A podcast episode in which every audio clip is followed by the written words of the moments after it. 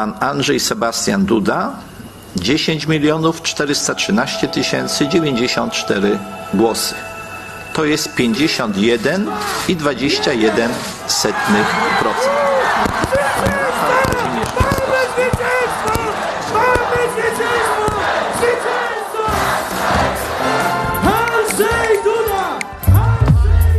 Polským prezidentem zůstane i na dalších pět let konzervativec Andřej Duda. Politik blízký vládní straně Právo a spravedlnost porazil v těsném souboji liberálního vyzývatele z opoziční občanské platformy, varšavského primátora Rafala Třaskovského. Co prezidentské volby ukázaly o současném Polsku a tamní společnosti? A jaké další roky zemi čekají? Je úterý 14. července, tady je Lenka Kabrhelová a Vinohradská 12, spravodajský podcast Českého rozhlasu. Polským prezidentem zůstane i příštích pět let konzervativec Andřej Duda. V druhém kole prezidentských voleb podle téměř úplných výsledků získal přes 51% hlasů. Pan Rafał Kazimierz Trzaskowski. Předseda státní volební komise Silvester Marčiňák upřesnil, že kandidát opozice Rafal Třaskovsky ve volbách získal 49% hlasů. Varšavský primátor výsledek voleb přijal a na sociálních sítích poděkoval téměř 10 milionům lidí, kteří mu dali svůj hlas. Blahopřál také k vítězství Andřej Duda Dudovi a popřál mu, aby jeho druhé období bylo opravdu jiné. Ukazuje se, že se Rafalu Třaskovskému podařilo oslovit hlavně voliče větších měst, třeba ve Varšavě vyhrál velmi, velmi drtivě, přesvědčivě. Nikde se ale nevyhrávají volby jenom v hlavním městě. I když získal i hlasy v menších sídlech, tak ten hodně lidnatý polský venkov jasně podpořil dnešního prezidenta Andřeje Dudu. Měl ale podporu i v části velkých měst, třeba Poláci ve Spojených státech, v New Yorku, v Chicagu, kde žije největší největší polská menšina, tak ti dali hlasy hlavně Andřeji Dudovi. Tomáš Mačkoviak, polský publicista a novinář. Dobrý den. Dobrý den. Tak polské prezidentské volby těsně vyhrál současný prezident Andřej Duda, spojenec vládní strany Právo a spravedlnost. Jaká je to pro Polsko zpráva? Co to znamená z hlediska dalšího směřování země? To znamená, že byla podle mě teda promarněna šance, která vypadala tak, že ta opozice skutečně měla šanci ty volby vyhrát. A zkušenost máme takovou tady, že psychologický efekt je, že strana, která prohraje volbu prezidentskou, protože ty volby jsou stejně stranické jako ty volby parlamentní, strana, která to prohraje a je u moci, tak o tu moc přichází. Tak to bylo u nás vždycky. Čili v podstatě, pokud by Duda prohrál, tak by to vypadalo, že pravá spravedlnost momentálně je ve velice tíživé situaci, protože ta země po tom covidu a během té krize, která se zrovna roztačí, je v čím dál těžší situaci a vypadalo to, že během několika měsíců, půl roku povede se vládnutí té strany ukončit. No to se nestalo. Čili já mám za to, že hrozí nám pokračování toho, co bylo dosud. To znamená zmatek, ničení základů právního státu, taková velmi populistická, brutální politika, řekl bych, kampaňovitost. To znamená, ta garnitura je schopna si vynajdovat další nějaký nepřítele a proti ním burcovat celou veřejnost. A my v tom zmatku budeme postupovat dál a čím dál budeme takovým, řekl bych, nemocným dítětem nemocným člověkem Evropy. Chceme kontinuovat realizovat tom politikę. Jedním z klíčových slov ve všech vystoupeních Andřeje Dudy i v tomto posledním bylo slovo kontinuita, pokračování politiky dobrých změn v sociální oblasti především. Tyto volby rozhodují nejenom o naší budoucnosti, ale také o budoucnosti malých dětí a příštích pokolení, řekl na mítinku polský prezident Andřej Duda nejen polské zástavy, ale také vlajky Evropské unie a nižší věkový průměr. To jsou asi hlavní rozdíly mezi předvolebním mítinkem opozičního kandidáta Rafala Třaskovského a setkáními s voliči eh, současného prezidenta Andřeje Dudy.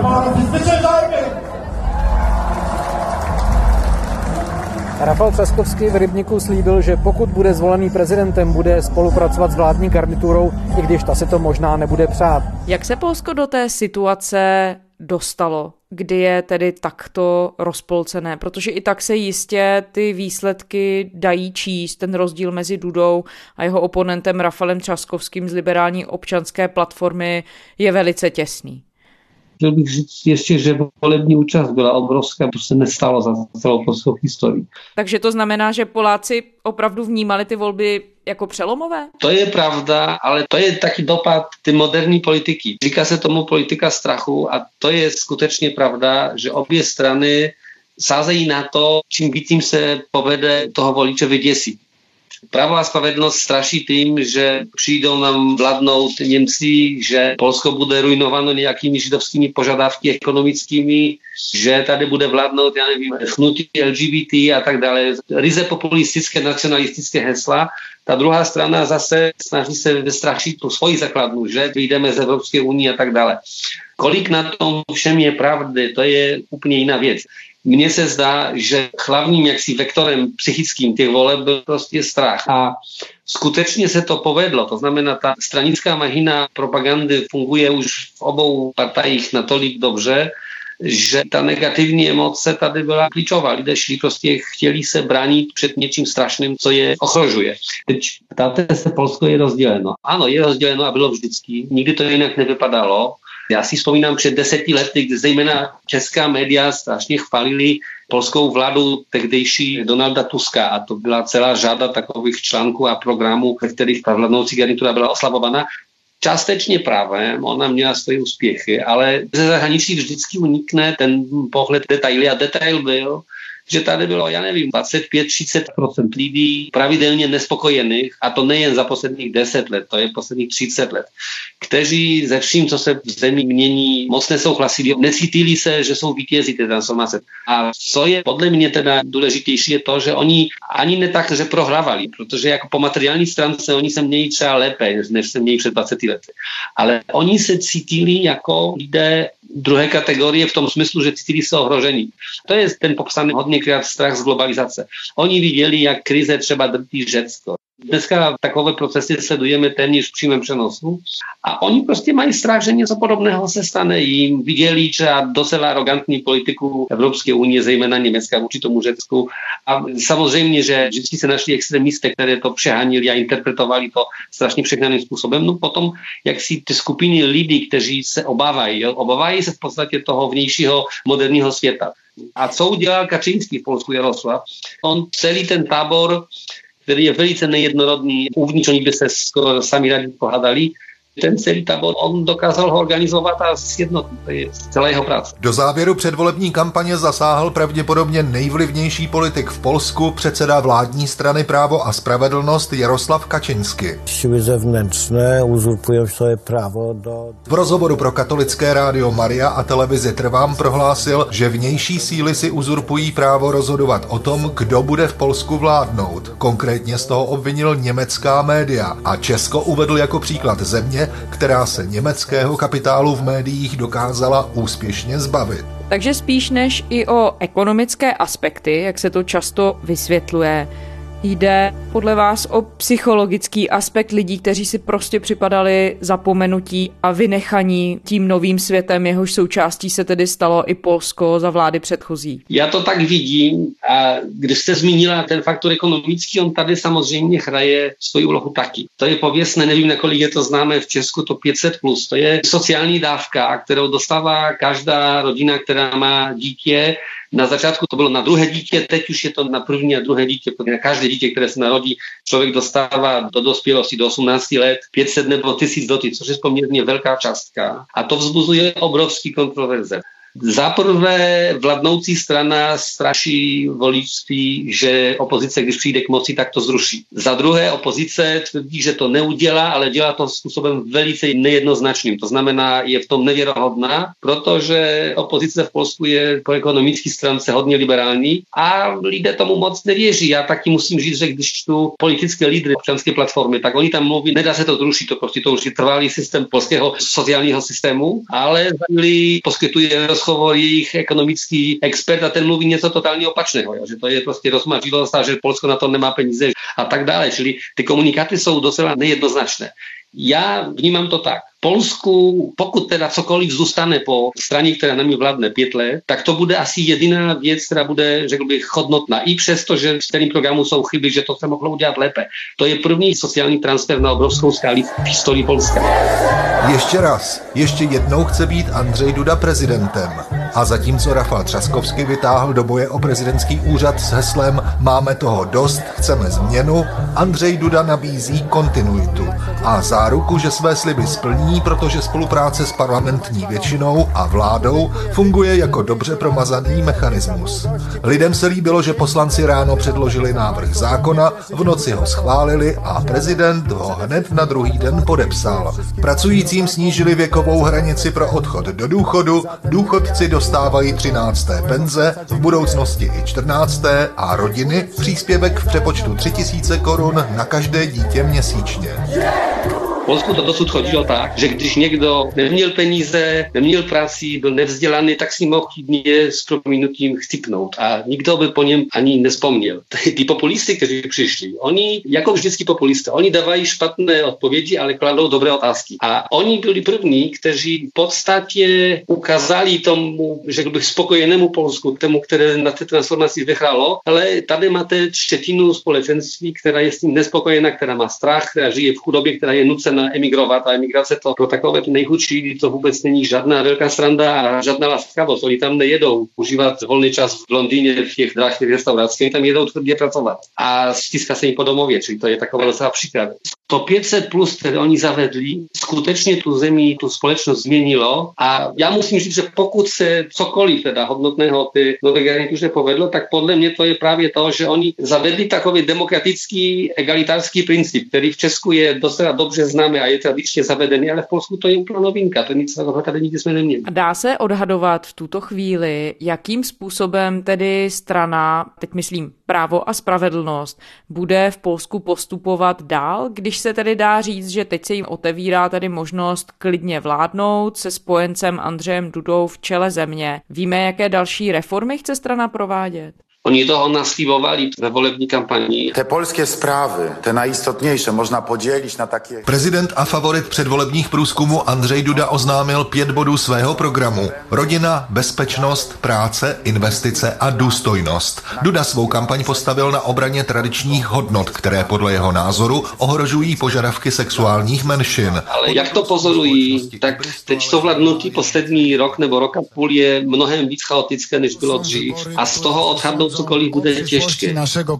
Prezident Andřej Duda na posledním setkání s voliči prohlásil, že nedělní volby rozhodnou o budoucnosti Polska nejen na příštích pět let, ale na desetiletí. Voličům slíbil, že pokud mu odevzdají svůj hlas, bude se snažit, aby Polsko za pět let dosáhlo úrovně průměrně bohaté evropské země s průměrným příjmem 55 tisíc korun v přepočtu. Duda uvedl, že bude tvrdě bránit polské zájmy v Evropské unii i polské hodnoty, jako je například tradiční tradiční rodina. Oni třeba slibovali další sociální dávky třeba na prázdniny, že Poláci dostanou a to je s takovým úmyslem, že by podpořili polský turistický průmysl, ale mluví se o tom hodně, nějaké rozhodnutí ten se jim přijímá, ale prázdniny jsou už v podstatě v polovině a žádné konkrétní pořád nejsou. To je docela typické pro ně, že oni, řekl bych, mají hodně napadů takových, kterými se rádi pochválí v televizi, ale co udělají dál, to člověk neví. Určitě po straně politické bude trvat pokus o takové totální ovládnutý celé zemi. Problém je ten, že jak si elitám té strany pořád se zdá, že oni téměř přicházejí o moc, že oni jsou v takovém zvláštním obležení, že jsou jaksi elity Evropské unie, jsou vůči nim nepřátelské a rádi by je tu moc jim vzali. Oni to nějak cítí a brání se před tím tak, že snaží se tu moc svůj ubezpečit. A to je zdrojem toho jejich nekončícího útoku třeba na soudnictví, které v Polsku je v podstatě rozloženo a zničené, pokud jde aspoň o ty ústřední struktury. Ta tady je zdroj toho útoku na veřejnoprávní média, která už veřejnoprávní nejsou. Strach a propaganda ve státní televizi TVP. Zuzana Dabrovská v deníku Řeč Pospolita píše o zapojení stanice do informačních křížových výprav před volbou polského prezidenta. Od 3. do 16. června odvysílala TVP 227 materiálů o prezidentských kandidátech. Andřeje Dudy se týkalo 97 příspěvků a jen tři z nich nebyly čistě kladné. Kritický či jinak negativní negativní pohled na současného prezidenta chyběl. Jeho největší soupeř Rafal Třaskovsky se naopak dočkal analýzy svých přešlapů, prázdných slibů a neupřímných výpovědí. Z 67 témat bylo 9 neutrálních, zbytek zůstal negativní. V případě, že ta strana se vzdá ty moci, tak ty média bude třeba likvidovat a udělat něco od začátku, protože to už se ani nedá spravit na to úroveň, na kterou to momentálně kleslo. A celá státní administrativa v podstatě, kde jen se dá, až na samozprávu, na kterou ještě nesachli, teda nepovedlo se jim to dosud, je v podstatě nějak podmaněna vládní moci ústřední ten víc centralizovan a vládnutý ani tak jednou stranou, jak jedným člověkem. Každé poslední rozhodnutí záleží na jednom člověkovi, Miroslavu Kačínským, který je žádný poslanec. Takže to je, řekl bych, vysoce forma vládnutí ta země po administrativní stránce podle mě vnitřně už je prohnila a ten proces pokračuje a bude pokračovat dál. Já bych čekal v nejbližších měsících nějakou formu odvety, to znamená, že teď Andřej Duda vykonává takové smíživé gesta, že on pozve Časkovského na skleničku vína k sobě a si potřesou ruku. To se třeba stane, ale já bych z toho moc optimistický závěry nevyváděl, že oni se vyděsí. V posledních týdnech volební kampaně bylo vidět, že oni vidí, jak ten výsledek je těsný moc nehybělo, že oni by ty volby prohráli. Tak? Oni vědí, že jsou slabí, že jsou slabší, než byli. Určitě budou s tím něco chtěli udělat a udělají to tak, to nemám pohybnosti, bohužel, jak dělají všechno, to znamená způsobem brutálním, arrogantním, demonstrativně takovým násilným. Takže čeká nás jakby dalších aspoň tři roky zmatku a takového eh, no, politiky, která nás bude jako stát kompromitovat.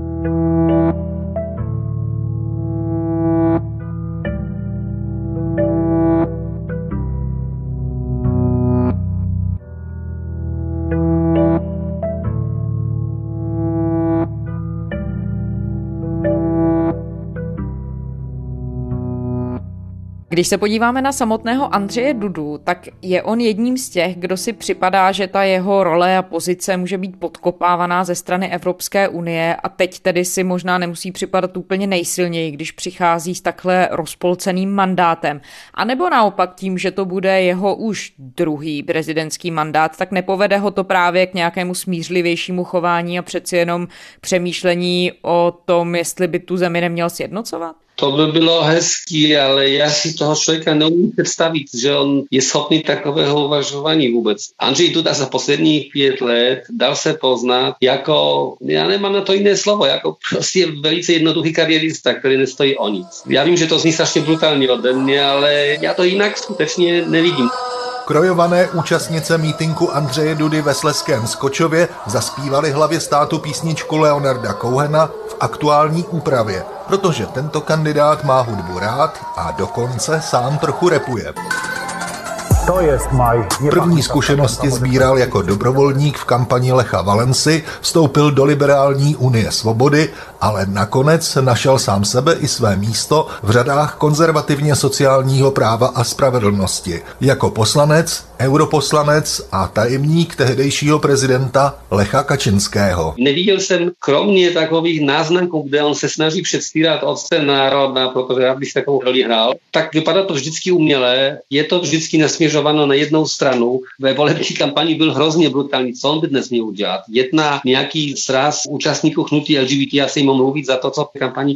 To jsou věci nepředstavitelné a to se udělat podle mě nedá. Ta společnost je společná příliš a když ktokoliv je schopen nějak sešít nebo svojit zase, tak to určitě není nikdo z hlavnou garnitury a ne Andřej Duda, který, víte, jemu se říká tuška, nebo notář, to je druhé. To je člověk, který podepíše všechno, co mu pošle vládnoucí strana. Takovým způsobem ho vnímá polovina té společnosti. Co on tady je schopen zešít, nebo kde on je tady schopen dělat nějaká smířivá gesta to vůči komu. Navíc on se pokoušel asi několikrát venku zahraničí vysílat takové signály, že on je nezávislý vůči té vládnoucí straně. Jak jste se zmínila, že třeba se bude etablovat na tom západě a z toho důvodu něco udělat. On už ví, že jemu ti lidé to nekoupí, že prostě to je nevěrohodné. Já si to představit neumím, musím říct.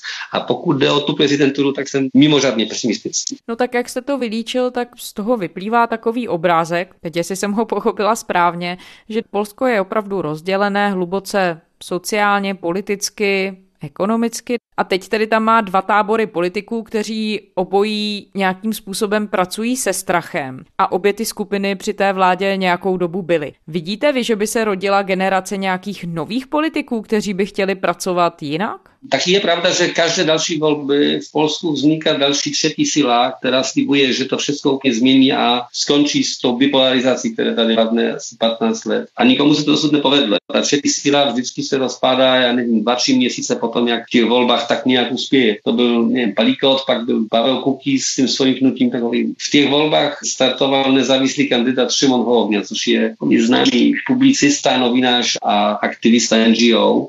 Čím to je, že nikdy neuspějí? Ti dva, které jsem zmínil, byli, mám dojem, totálně neschopní. Paliko snažil se to dělat levicově, Kuky zase byl nacionalistický pravicový, ale taky byl hrozně neschopný. Co bude s Holovňou, to prostě nevíme. On taky mluví o tom, že založí nějaké politické hnutí, asi to se bude snažit udělat, ale jestli to bude mít šanci, tak nevím. On měl docela velkou šanci v prezidentských volbách. Já připomenu, že na začátku v volební kampani občanská platforma stavila na svoji aktivistku paní Kida Bubojskou, která propadla se v průzkumech téměř na dno mě nějaký 2-3% a tenkrát vypadalo, že jediným protikandidátem Dudy bude Šimon Holovňa.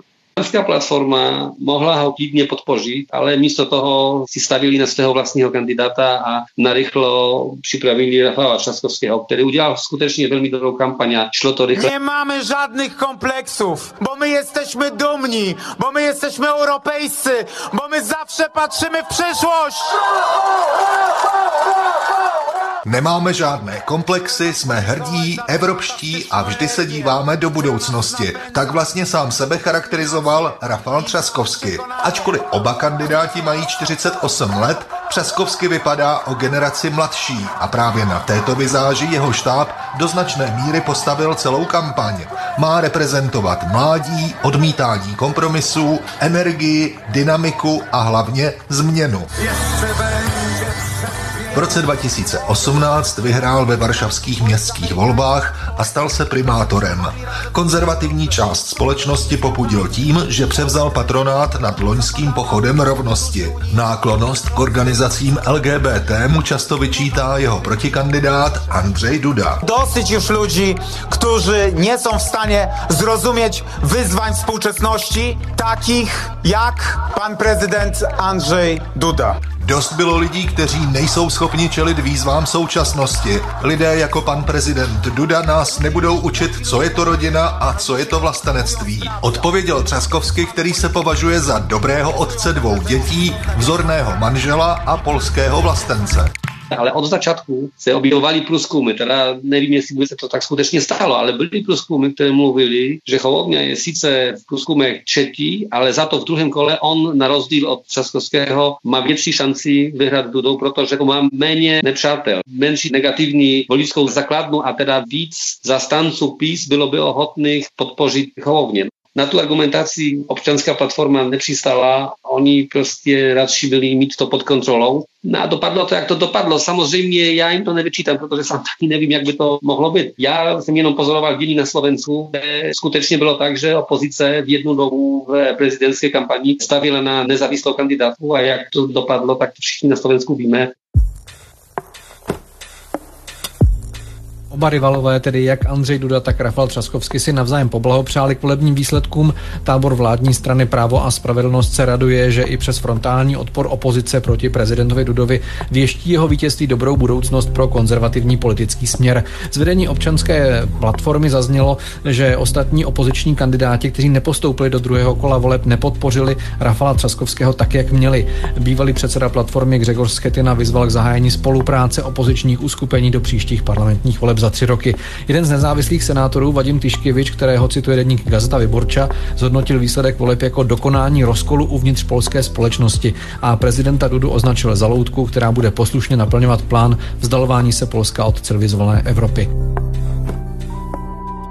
Co se bude dít teď? Občanská platforma, tedy strana Rafala Časkovského, uvedla, že sbírá informace o problémech, který měli čelit Poláci volící v zahraničí. Dá se tedy očekávat, že se ten volební boj přenese ještě do nějakého povolebního boje? Jsou takové náznaky? Ty celé volby se ponožily v zmatku kvůli tomu, že byla ta epidemie. Oni se měli konat už před měsíce, pak byli odvolány. To byl proces právní, který neměl svoji obdobu, ale spohybnění výsledků voleb z toho důvodu, že někde měl nějaký těžkosti, bude velice těžké. To se asi nepovede. Snad bych řekl, že to otevírá další kapitolu takového vzájemného osočování a obvinování se, kdo za to může, kdo je ošidil a tak dále. A můžeme tedy zkusit nějak schrnout na závěr, teď já vím, že to je náročné, ale v jaké situaci tedy v tuhle chvíli Polsko je, v jaké atmosféře ty volby tedy končí a Andřej Duda se ujme svého dalšího funkčního období? Strana opoziční strašila, že to bude katastrofa, konec demokracie a tak dále. Něco na to může být, ale zatím taky nic o tom moc nenasvědčuje. Ti lidé, kteří vládnou, oni si to asi by sami nepřáli, ale oni to trošku jinak neumí. To znamená, já myslím, že další tři roky, aspoň teda tři roky, čeká nás velice chaotické, nepříjemné vládnutí. Český pozorovatele dostávali z Polska velice podobné stejné signály jako posledních pět let. To znamená, že tady jsou další útoky na nezávislé instituce právního státu, na nevládní organizace, že tady vypukne za chvíli další nějaká štvavá kampaň. Prostě o tom není žádný pohyb. Nic se určitě nezmění a určitě nezmění to Andřej Duda, který bude vládnout stejným způsobem jako dosud. Jedině, co může přinést nějaký překvapení, to je ekonomická krize, která se blíží na v podstatě celý západní svět nebo na celý svět vůbec. A je otázka, jak to bude působit na polskou veřejnost a na ty volební preference a ještě jak na to bude reagovat strana vládnoucí. Zda to bude tak, že jich nějaká vlna nespokojenosti smete, nebo to bude tak, že oni se budou strachy před tím, že to se stane, budou se snažit tu svoji moc upevňovat a sáhnou po nějaké prostředky už takové totálně brutální, nedemokratické. Já na to odpověď nemám, ale musím říct, že se toho čím dál obávám. Polský novinář a publicista Tomáš Mačkověk. Děkujeme do Varšavy. Děkuju. A to je z úterní Vinohradské 12 vše. Poslouchejte nás kdykoliv v podcastových aplikacích a také na webu iRozhlas.cz. Psát nám můžete na adresu vinohradská12 zavináč rozhlas.cz. Těšíme se zítra.